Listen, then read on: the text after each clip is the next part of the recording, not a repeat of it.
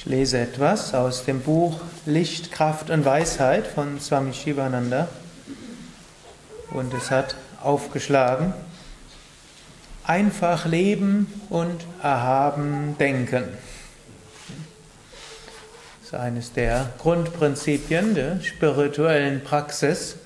Einfach leben, erhaben denken. Oder Swami Sivananda in Englisch: Simple living, high thinking. Wir sind es heutzutage gewohnt in unserer Welt, wir versuchen, wir machen unser Leben immer komplizierter und hoffen, dass Komplexes und Leben irgendwo unseren Geist erhebt. Denken, wenn wir nur eine ausreichend große Wohnung, ausreichend warme Wohnung, ausreichend schöne Wohnung haben, ausreichend gutes Auto, ausreichend gutes Handy, ausreichend guten Notebook, dann wird alles gut. Und wenn wir vielleicht dann noch ausreichend gute Krankenversicherung, Lebensversicherung, was noch, ne? Diebstahlsicherung, Einbruchsicherung und noch hunderttausend andere Versicherungen haben, dann sind wir glücklich. Und so ist man, sind wir, oder in unserer Gesellschaft sind Menschen hauptsächlich damit beschäftigt, die äußeren Lebensumstände immer wieder zu verbessern, was ja an sich nichts Schlechtes ist. Aber indem man die ganze Zeit hauptsächlich sich damit beschäftigt, kommt man weniger dazu, erhaben zu denken.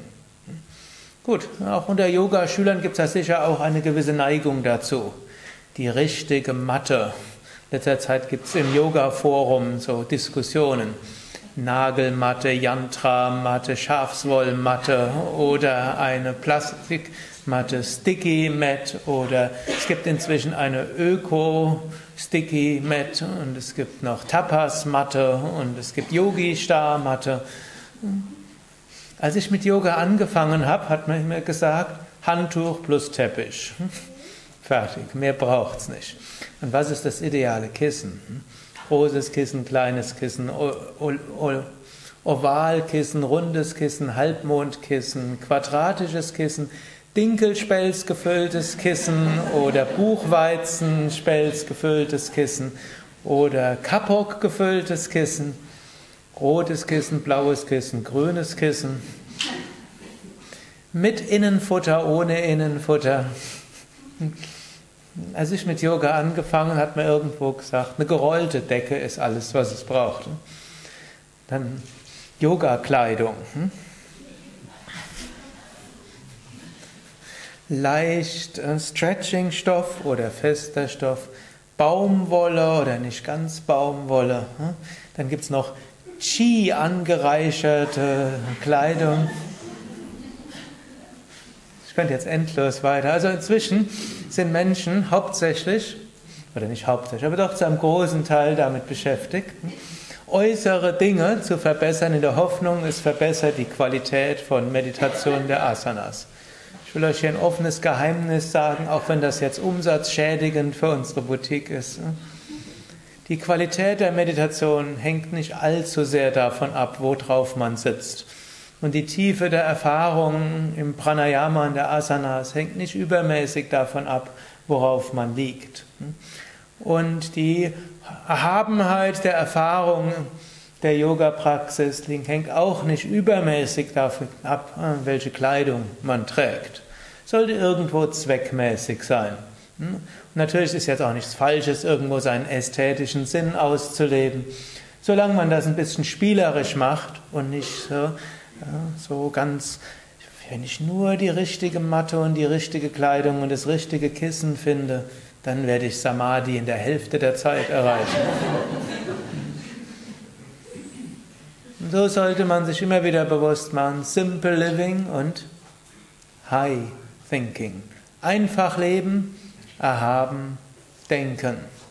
Und so könnt ihr öfters mal überlegen,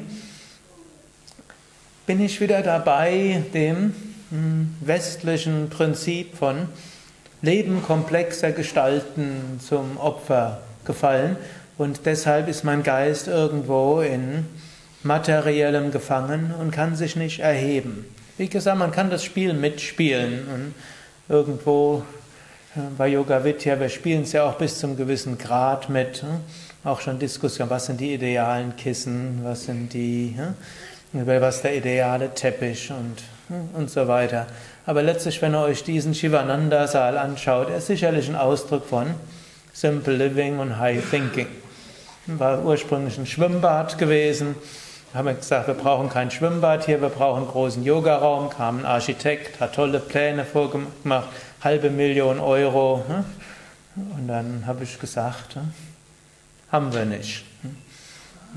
Irgendwo habe ich dann gesagt, was kostet eine Fußbodenheizung? Ansonsten streichen wir ein bisschen und irgendwo, die Beleuchtung allein sollte hunderttausend Euro kosten.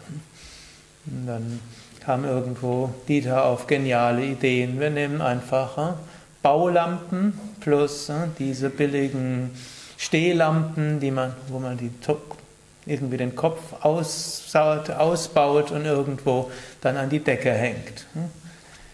Jetzt angenommen, wir hätten das hier für eine halbe Million saniert. Wir hätten irgendwie einen edlen Spender gefunden.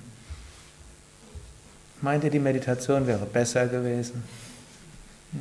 Oder tiefer gewesen, oder weiter gewesen, oder in Pranayama hätte man deshalb Gott besser erfahren oder mehr Prana. Nee, natürlich, Altar muss irgendwo schön sein, der hat eine Wirkung, der Rest irgendwo so, wie man es sich halt leisten kann. Gut, wenn man es mehr leisten kann, spricht auch nichts dagegen, die Wirtschaft in Gang zu bringen, indem man mehr Geld ausgibt. Scheint ja jetzt heute, wird ja überall gesagt, man soll mehr Geld ausgeben, damit Arbeitsplätze erhalten werden. Nur sollte man sich nicht vorstellen, dass all das dazu führen würde, Meditation zu vertiefen. Simple Living, High Thinking. Einfach leben, erhaben, denken. Da könnt ihr öfters überlegen, wann man wieder in diese Falle getappt ist, seinen Geist hauptsächlich mit Materiellem zu beschäftigen, anstatt eine andere Weise zu suchen, den Geist zu erheben, glücklich zu sein, freundlich zu sein mit anderen Menschen, liebevoll seine Beziehungen mit anderen Menschen gestalten, immer wieder die Schönheit wahrzunehmen in dem, was schon ist, immer wieder seinen Geist erheben, um Satchitananda wahrzunehmen, Sein, Wissen und Glückseligkeit. Den letzten Satz aus diesem Kapitel will ich doch noch lesen, die letzten beiden. Möge ein Meer göttlicher Ekstase und göttlicher Glückseligkeit sich dir auftun. Möge dir so alles herrlich gelingen.